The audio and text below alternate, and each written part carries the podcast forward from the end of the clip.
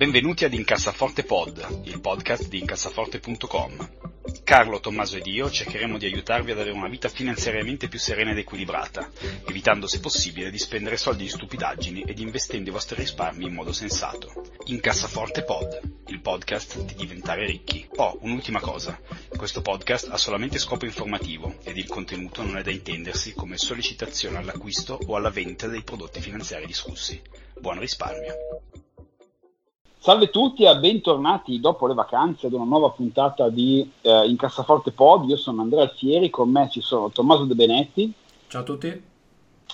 Eh, e eh, Carlo Suez, direi quest'oggi. Beh, tra, forte del più 20 delle azioni che non ho, quindi sì, direi Suez decisamente. Ah, pensavo che tu fossi uno dei poveri sfortunati che aveva seguito il mio consiglio e che aveva no, quindi no, perso no. molti soldi per poi adesso riguadagnarli tutti in un giorno. Eh. No, no, no. Vabbè, comunque ti chiameremo a questo punto Carlo Suez per, per uh, buggerarti del fatto che non, tu non le abbia. Che, che non, le comp- le ho comprate venerdì quando erano 20% meno di oggi, ovviamente. esattamente, esattamente. Beh, iniziamo intanto augurando a tutti un buon ritorno dalle vacanze, sperando che non siate stati in Sardegna al billionaire eh, combriatore. Eh, tu, Tommaso, come sono andate le tue vacanze in camper? Alla fine hai risparmiato? Eh, non so se ne avevamo già parlato. Comunque sì, ho fatto una vacanza eh, che più o meno mi, mi, è costata come normalmente mi costa una vacanza all'estero in una località più esotica. Perfetto, quindi uh, go local, manco Pucaz, conviene assolutamente andare ai Caraibi. Tu Carlo cosa hai fatto invece? Io sono andato qualche giorno in montagna, non dico a chilometro zero, ma, ma quasi. E devo dire che più che altro volevo staccare un po', quindi mi sono rilassato. Ho speso veramente poco perché insomma cucinando in casa la sera e mangiando nei rifugi a pranzo devo dire che me la sono cavata veramente con poco. Non così per l'apporto calorico, però va bene, va bene. Insomma. L'autunno sì, è fatto io... per dimagrire, no? Quindi. Eh, esatto, beh, io penso che cioè, durante la pandemia comunque nessuno sia riuscito a perdere peso eh, non le persone ansiose ehm, e quindi insomma anche io ho seguito diciamo, la tua strada eh, sono andato in, in, montagna anch'io nelle valli svizzere e ho prevalentemente camminato e, e sono riuscito a perdere peso eh, grazie al fatto che spingevo moltissimo il passeggino in salita eh, che ho scoperto essere una cosa molto faticosa quindi insomma spingere i passeggini in montagna eh, eh, contrariamente a quanto nessuno avrebbe potuto pensare è molto, è molto ecco, faticoso. eh, io a questo proposito ho un aneddoto ho iniziato a fare crossfit perché mia moglie lo faceva da prima. Durante la pandemia hanno iniziato a fare delle lezioni online le ho guardate anch'io le facevo a casa e poi quando hanno riaperto la palestra ho detto sai cosa? Mi piace vengo. E adesso sono tre settimane che vado e pompo tantissimo. La, la, versione, la, versione fighetta, la versione fighetta il crossfit, la versione quella mustacchiana e spingere il passeggino in salita. In salita, esattamente. Tra l'altro eh, costa 10 volte quello che pagavo andare in palestra da solo prima. Ah, 10 volte? Beh dai, insomma, si può sempre fare di peggio. Non puoi, eh, non puoi neanche eh. guardare le tipe perché sei con la moglie, quindi è fantastico, un grande affare. No, no, no, andiamo a lezioni separate. Eh, ah, ok, ok, ok. Quindi si può guardare. Si molto può bene, guardare. molto bene. Eh, Beh, almeno pago per qualcosa. Esattamente, esattamente. Beh, eh, prima un rapidissimo commento sui mercati, quello che è successo durante queste vacanze.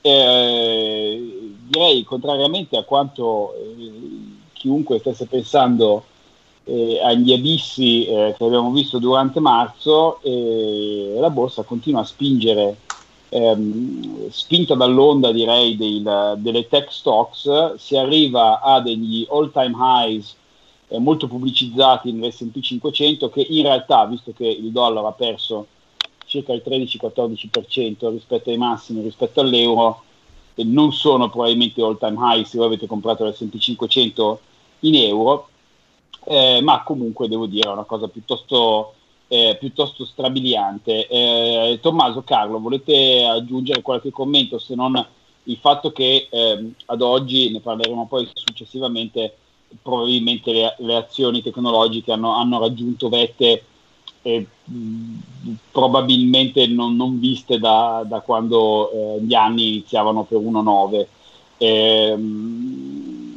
Sì, io Insomma. due cose dico velocissime su questo. Primo è se non siete noi probabilmente state guadagnando un sacco di soldi con queste azioni, quindi la, la, la bottom line è fate diversamente da noi probabilmente siete ricchissimi.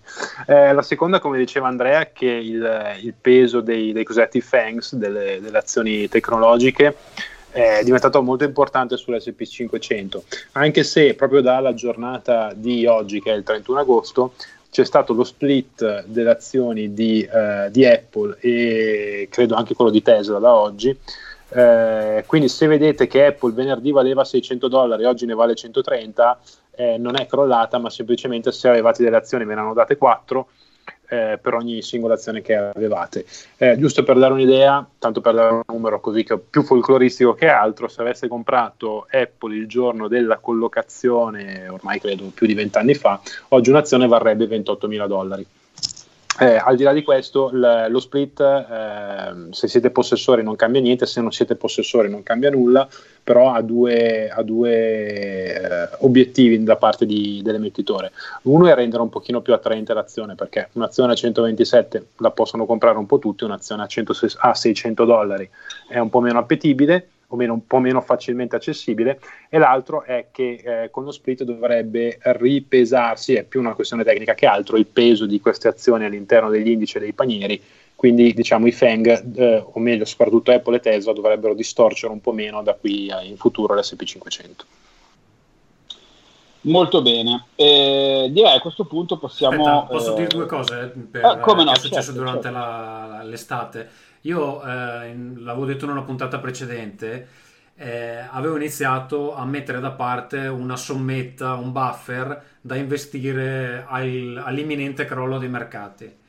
Uh, in realtà questa cosa non si è verificata, le azioni hanno continuato a salire e a un certo punto ho ceduto e ho ricominciato a investire in maniera più o meno regolare. E ecco, l'unica cosa balzana che ho fatto è che a un certo punto ho comprato delle azioni non ETF, ho comprato di, de, delle azioni di Spotify perché mh, mm, mi era giunta voce di una notizia interessante che, che, potrebbe in futuro alzarne ulteriormente il prezzo, quindi ho detto vabbè, ho qualche lira da spendere e compro qualche azione di Spotify, ma parliamo di poca roba. Però, contrariamente a quello che, che si è sempre detto nel podcast, ho iniziato a selezionare qualche azienda che mi interessa e provare a fare quegli investimenti là. In realtà ho anche una lista in estate, eh, ho fatto una lista di altre aziende che mi interessano, però sì, non avendo proprio i milioni da investire, adesso vediamo. Però col fatto che è sempre tutto alto, eh, mi viene quasi più da rischiare rispetto a una situazione normale.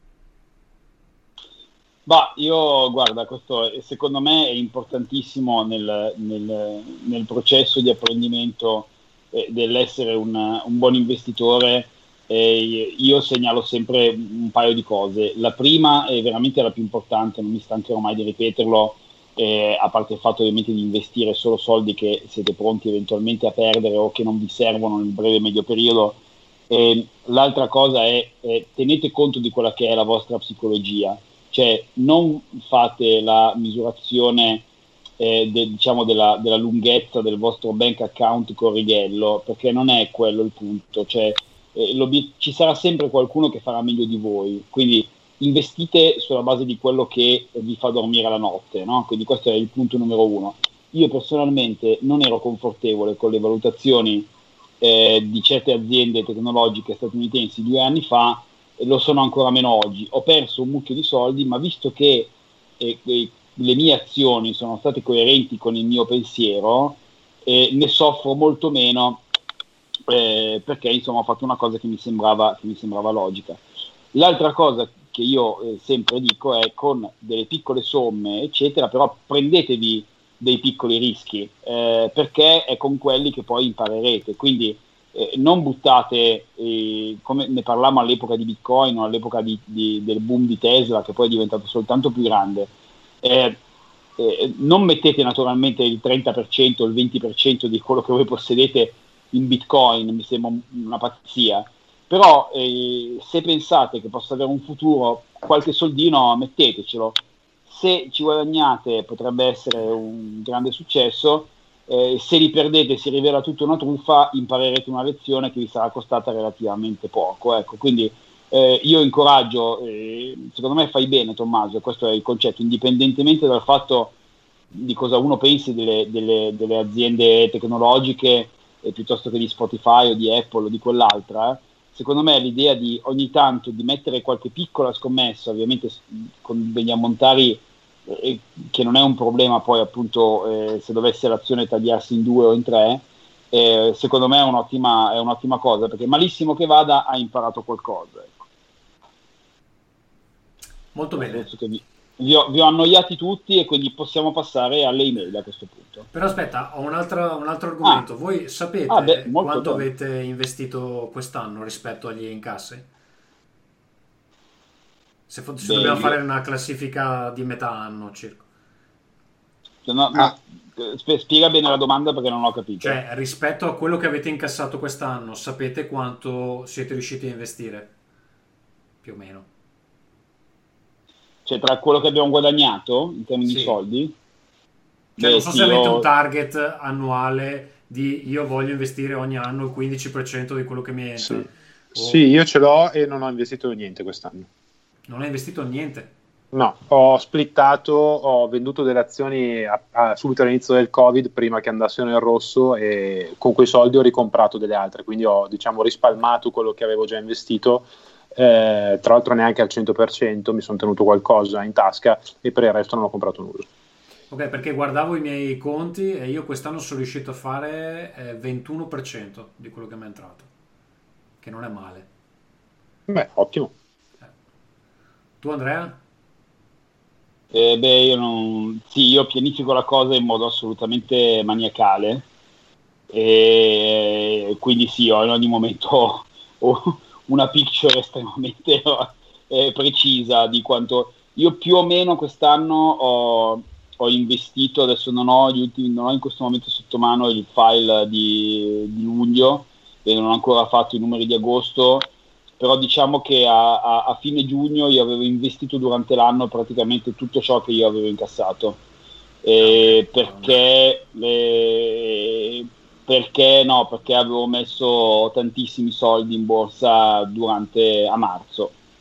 Cioè io eh, era, era, circa un anno che investivo molto meno di quanto risparmiavo, eh, però poi a marzo e ho messo dentro un, un pozzo di soldi. Sostanzialmente io a marzo ho messo eh, in diversi fasi, eh, ovviamente, quindi non, non, sono affatto riuscito a comprare tutto ai minimi, quindi che erano a fine marzo, ma nel corso del mese di marzo, quando ci sono stati eh, i vari ribassi, io ho comprato varie cose praticamente spendendo tutto quello che avevo risparmiato nell'anno precedente. Quindi, quindi sì, ma, ma io credo personalmente, questo però è un mio punto di vista, non è detto che funzioni per voi, eh, io ho già da parte un cuscinetto per le emergenze che è, è, estremamente più grande di quello che dovrebbe essere, di quello che è consigliato il famoso 3-6 mesi. E, e, quindi poi una volta messo da parte un cuscino che io adesso praticamente potrei vivere tirando la cinghia più di due anni eh, senza guadagnare eh, una volta che uno ha quello in cash, secondo me non, non ha più senso risparmiare di più in, in denaro sonante, conviene, conviene, sempre investire. Quindi io tendenzialmente investo tutto quello che risparmio, diciamo, tendenzialmente. Molto bene. Sul medio-lungo termine, ecco, questo, questo è. Però appunto io ho già un ampio cuscinetto di cash che non tocco perché sono molto conservativo, ma me lo sono creato oramai anni fa, quindi paradossalmente ho iniziato a investire troppo tardi, eh, perché prima mi sono creato questo grande cuscino.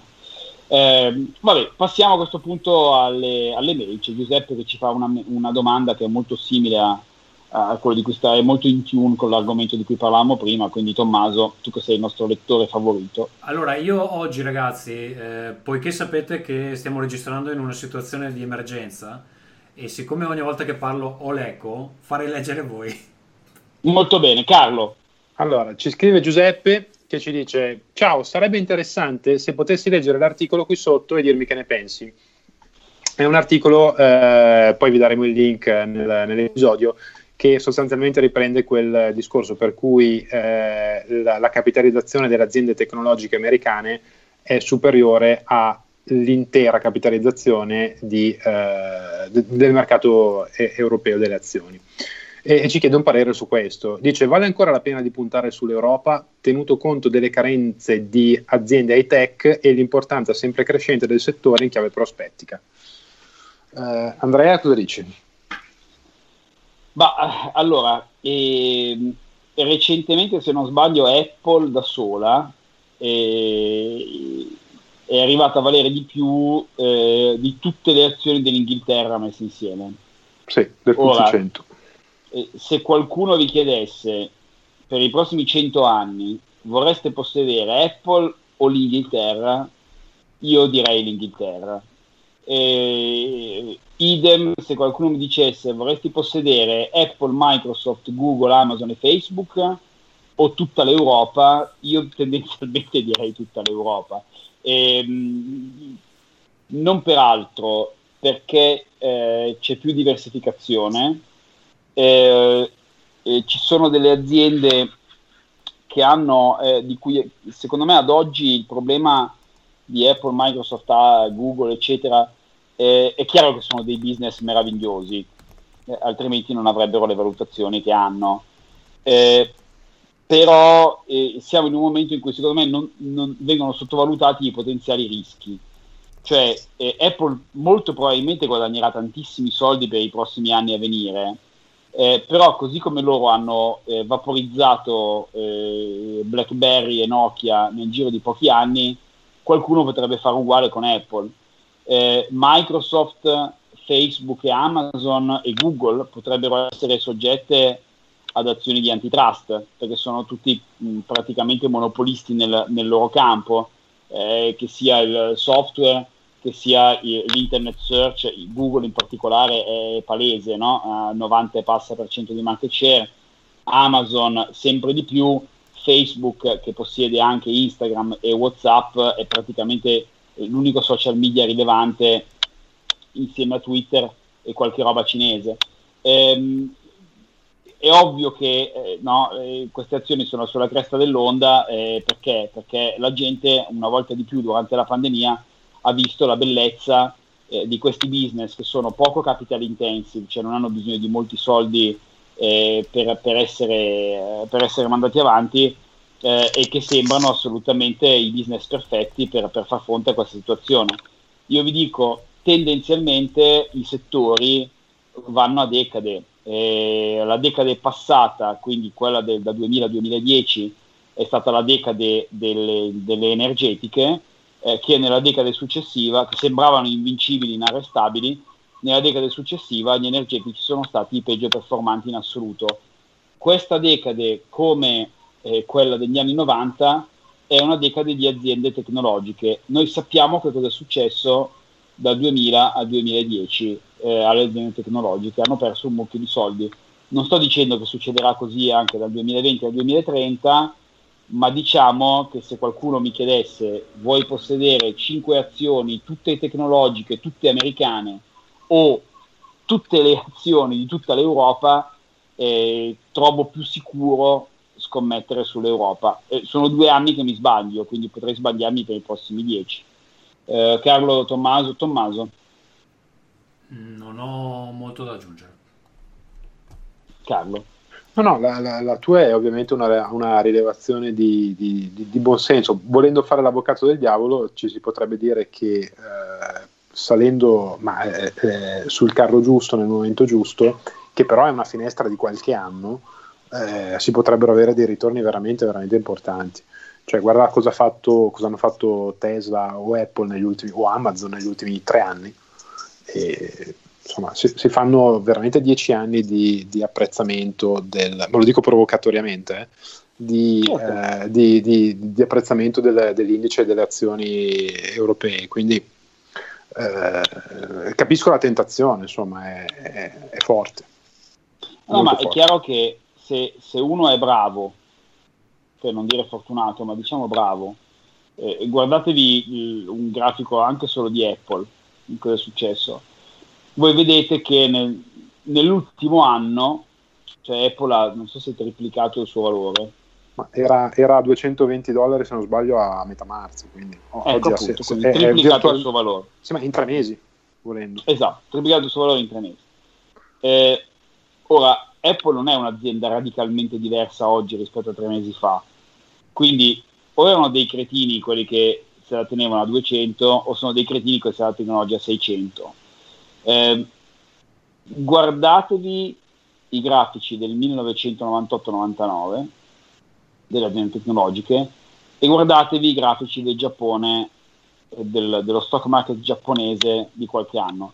Di solito quando l'apprezzamento è così ripido e così veloce, eh, successivamente le cose non vanno benissimo. Il punto è che nessuno sa per quanto tempo può essere così ripido e così veloce. Cioè, eh, uscendo da, da, Tesla a eh, appunto qualche tempo fa che noi la bugiravamo, si è perso una moltiplicazione per 4. Poi magari tra tre mesi vale 0 Tesla, no? questo è il, il punto. E non è il tipo di gioco che a me piace giocare perché eh, i, se uno valuta un business sulla base di, di, fondamentali, in tre mesi, a meno che non ci sia qualcosa di materialmente diverso, un'azienda non triplica di valore perché Apple non è un'azienda diversa rispetto a quella di tre mesi fa, eppure la sua azione ha triplicato di valore. Quando io vedo queste cose ho sempre un po' di paura, poi magari quintuplica, quindi chi lo sa, però magari poi si dimezza, cioè non, è, un, è, un, po' troppo vicino ad un casino in questo momento per, per interessarmi, ecco, quindi questo è un, è un po' il punto. Vabbè, Carlo, eh, okay. procediamo con la prossima. Con la seconda mail della giornata che è di Davide, che ci dice: Buongiorno, vorrei chiedere consiglio questa volta al tuo collega di podcast Tommaso. Quindi, Tommaso, mettiti le cuffie, quelle da, da Telemike, perché la, la domanda è per te. E dice: Ho una sorella che vive in Finlandia ormai dal 2007 e mi è venuto un colpo scoprendo che tiene tutti i suoi risparmi nel conto corrente a remunerazione zero. Per caso Tommaso conosce un conto deposito o dei conto titoli finlandesi decenti? E che sia in inglese, perché lei col finlandese ha ancora difficoltà. Lavora in università dove sono tutti anglofoni. Eh, oppure allora, Tommaso... Mi fa piacere che abbia ancora difficoltà perché anch'io sono qua dal 2007 e ancora non sono assolutamente in grado di fare una conversazione decente. E... Beh, allora, oppure, adesso... oppure conclude, concludo con l'ultima domanda e dice, oppure Tommaso si è regolato aprendo un semplice fineco italiano? Allora, la, la, l'aneddoto è questo: mia moglie ha lavorato 5 anni in banca, in una delle più, anzi, la più grossa banca finlandese che si chiama OP. Eh, ha iniziato con un progetto di aprire il sito in inglese. E dopo 5 anni ha cambiato lavoro e il sito in inglese ancora non funziona. Fun- hanno una bellissima app che uso tutto il tempo, infatti io in banca non ci sono praticamente mai andato tranne quando ho fatto il mutuo. E l'app fa quasi tutto, è in inglese, però se hai bisogno di funzionalità avanzate tipo investimenti, cose del genere, bisogna andare tramite il sito. E il sito non l'hanno ancora tradotto nonostante siano anni e anni e anni che hanno questo progetto. Perché in Finlandia c'è un problema aggiuntivo che ha due linguaggi ufficiali il finlandese e lo svedese, quindi hanno tutto in due lingue. L'inglese viene come terza lingua, anche se in realtà sono i finlandesi stessi che lo preferiscono allo svedese. Infatti lo svedese eh, ness- cioè, mh, sono in pochi a saperlo parlare, sono proprio le minoranze, ci sono tipo eh, The Village, no? quello del film di Shalmayan. ci sono questi gruppetti di, di svedesi che rompono il cazzo, che però è una lingua ufficiale. E, e, quindi la risposta è che no, io mi sono fatto un conto in Italia con Fineco proprio perché avevo bisogno di avere il quadro preciso delle, della situazione. Purtroppo molti dei servizi bancari qui non hanno le traduzioni e quindi a un certo punto diventa una complessità che non, non, non esce. Insomma. Mi, mi, fa no. ridere, mi, fa molto ridere, il fatto che eh, la Finlandia, che è un paese dove eh, un profano come me ha l'impressione che tutte le parole siano lunghissime, eh, la banca più grande nazionale si chiama OP, è un nome cortissimo. sì, Mi aspettavo una... una cosa con, ta- con, tante A almeno. Cioè, è un acronimo di qualcosa di più lungo che però adesso non mi ricordo. Ah, ecco, meno male. Sì, sì. Io pensavo usassero, parola... usassero, le rune, quindi fai tu. una, una cosa con tante A. Eh, molto bene, eh, ragazzi, direi passiamo a questo punto ai consigli della settimana se ne avete. Uh, io sì, volevo consigliare, forse ne avevamo già parlato in qualche altro, uh, in qualche altro podcast, io però ho ripreso dopo uno, una pausa uh, di riflessione di credo 5-6 anni Black Mirror. Eh, Black Mirror è una serie un po' alternativa che, di origine inglese dove c'erano state le prime due stagioni di tre episodi l'una eh, dopodiché la serie insomma, aveva delle difficoltà finanziarie, l'ha acquistata Netflix e ha finanziato poi la, la stesura delle stagioni successive fino adesso siamo mi pare alla quinta. Eh, mi sono sparato in questi giorni eh, qui dal mio veliero Vanguard eh, la, la, terza, la quarta e la quinta stagione. E devo dire che c'è qualche alto e basso, però a me come serie piace, è un po' per chi non sapesse di cosa stiamo parlando, una roba tipo, se l'avete mai vista, ai confini della realtà, in chiave però un pochino più tecnologica, cioè la, la tecnologia che pervade la nostra realtà, dai social network alla realtà virtuale, eh, viene sempre presa come la base eh, per poi sviluppare appunto delle, de, degli scenari un po', un po', particolari, un po' estremi, un po' alternativi che però danno sempre uno spunto di riflessione. Eh, secondo me vale la pena di dargli un'occhiata se vi interessa appena appena l'argomento perché poi è recitata molto bene, eh, ogni puntata è storia a sé, è una serie antologica e molto spesso i protagonisti sono guest star del, del cinema o della televisione che sicuramente avete visto da, da altre parti eh, non è particolarmente impegnativa, insomma guardatela, secondo me ne vale la pena. Molto bene, eh, che cosa ci consigli invece Tommaso? Allora io vi consiglio uh, per gli amanti di Sandman il fumetto di, scritto da Neil Gaiman negli anni 90 ormai, fumetto bellissimo, uno dei pochi fumetti americani che veramente vi consiglio di recuperare perché è un classico senza fine. Eh, recentemente è uscito in esclusiva per Audible una versione audio di tutto Sandman eh, che è, vediamo se vi ritrovo anche la lista dei, dei, degli autori, un, un, attimo solo. Allora è letta da Neil Gaiman, ma poi mh, mm, eh, è tipo un radiodramma, non è un libro, ok? E ehm, allora vediamo se trovo un attimo perché adesso ovviamente non ce l'avevo sotto mano. Allora, fra i vari attori che partecipano abbiamo gente tipo James McAvoy, che è quello che ha fatto Split, se avete presente. Xavier cioè, nel, nel, remake degli X-Men. Sì, uh, Riz Ahmed, Kat Denning, Taron Egerton, Samantha Morton, c'è, come si chiama, quello che fa... Eh, Madonna, Andy Serkis, eccetera. Quindi un cast incredibile e è, veramente di una qualità produttiva a livello di Hollywood. Quindi se non avete mai letto Sandman, questa è una riproduzione 1-1 in audio e se l'avete letto è un ottimo modo per ripassarlo perché io adesso me lo sto riascoltando, c'era un sacco di cose che non mi ricordavo ed è bellissimo. Sì, su, su, Sandman aggiungo che dovrebbe essere in arrivo la serie TV su Netflix con Gaiman alla, o Gaiman, che dir si voglia, alla, alla supervisione. Sì. Ma dai, Mica male, interessante. Ehm, Carlo, poi metti il tuo consiglio perché sì. sul, sul, file se possibile. Io invece vi consiglio eh, un libro che potrei aver forse consigliato, ma non credo, anche nel passato. Eh, si chiama Musica, è un libro di Yukio Mishima, eh, che è un autore giapponese tra i più famosi autori giapponesi, uno dei principali, è un personaggio molto controverso, nel senso che ehm, questo Yuki Mishima eh,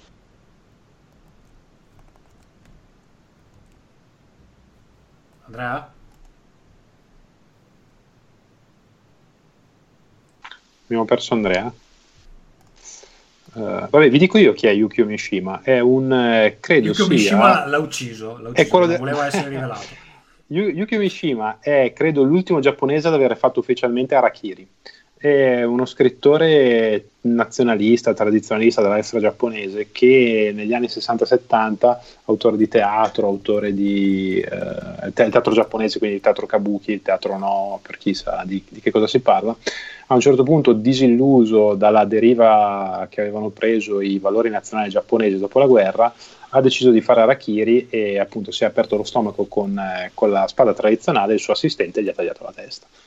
Perfetto, è, scusate mi avete perso, ma immagino che Carlo abbia raccontato eh, che cosa è successo a Yuki Mishima, giusto? Esatto, esatto.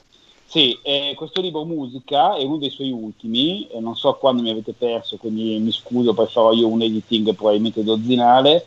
Eh, è la storia di una signorina che si chiama Reiko, eh, che va a vedere una psicoanalista a, a Dilia e mh, sostiene di non riuscire a sentire la musica, che diciamo è una piuttosto banale metafora, eh, diciamo sessuale, ma è, molto, è un libro molto delicato, molto, molto bello secondo me, che, che, io consiglio a tutti i miei amanti del Giappone e non. Eh, molto bene, avete qualcosa da eh, consigliare Tommaso? Io ho visto che eh, il tuo progetto di board game è stato pubblicizzato più e più volte, quindi direi a questo punto ricordalo. Che è un modo gentile per dire hai rotto le palle. No, e... no, no, al contrario, no, l'ho, l'ho, visto, no, scusami, ho, mi sono espresso molto male, eh, cioè l'ho visto su Twitter, eccetera, sembra molto interessante, quindi ricordaci eh, dove possiamo trovarlo. Allora, eh, finalmente abbiamo una data per il Kickstarter, non so quando sentirete questo episodio, comunque inizia il 16 settembre, dura tre settimane, quindi un Kickstarter corto. Um, allora, si chiama Varraven e darò ad Andrea un link da mettere nella descrizione dell'episodio uh, che è il link uh, se ci andate adesso potete mettere un bookmark che vi segnala quando effettivamente la campagna parte se ci andate quando è già partita vedete proprio la pagina della campagna è, si chiama Varraven un gioco ispirato a Berserk, Dragon Age um, Game quindi cose Thrones, belle diciamo. eccetera è un gioco di ruolo ottimo per iniziare, ottimo anche per chi ha già esperienza e poi l'ho fatto io e quindi bellissimo. E quindi è per forza bellissimo. Carlo, tu hai qualcosa da consigliare? Ah, abbiamo parlato prima di radiodrammi e audiolibri che ultimamente sono una cosa che anche a me ha preso abbastanza. Io consiglio un canale YouTube che si chiama Audio Raccontando. Eh, un canale dove trovate appunto la lettura di eh, classici, solitamente racconti, uh, da Sherlock Holmes a Edgar Allan Poe a HG Wells, eccetera. Esiste anche il, dovrebbe esistere anche il podcast eh, se non volete usare YouTube e insomma è fatto molto bene. Fantastico, aggiungi anche quello per piacere ai link. Eh, molto bene, direi che possiamo ringraziare tutti gli ascoltatori. Io ringrazio Carlo Suez. Ciao a tutti. E Tommaso De Benetti. Ciao a tutti, mi trovate su Twitter a @tdebenetti. Perfetto, io vi ringrazio, ci sentiamo settimana prossima, buon rientro dalle vacanze. Ciao a tutti. Ciao a tutti. Ciao, ciao, ciao ragazzi.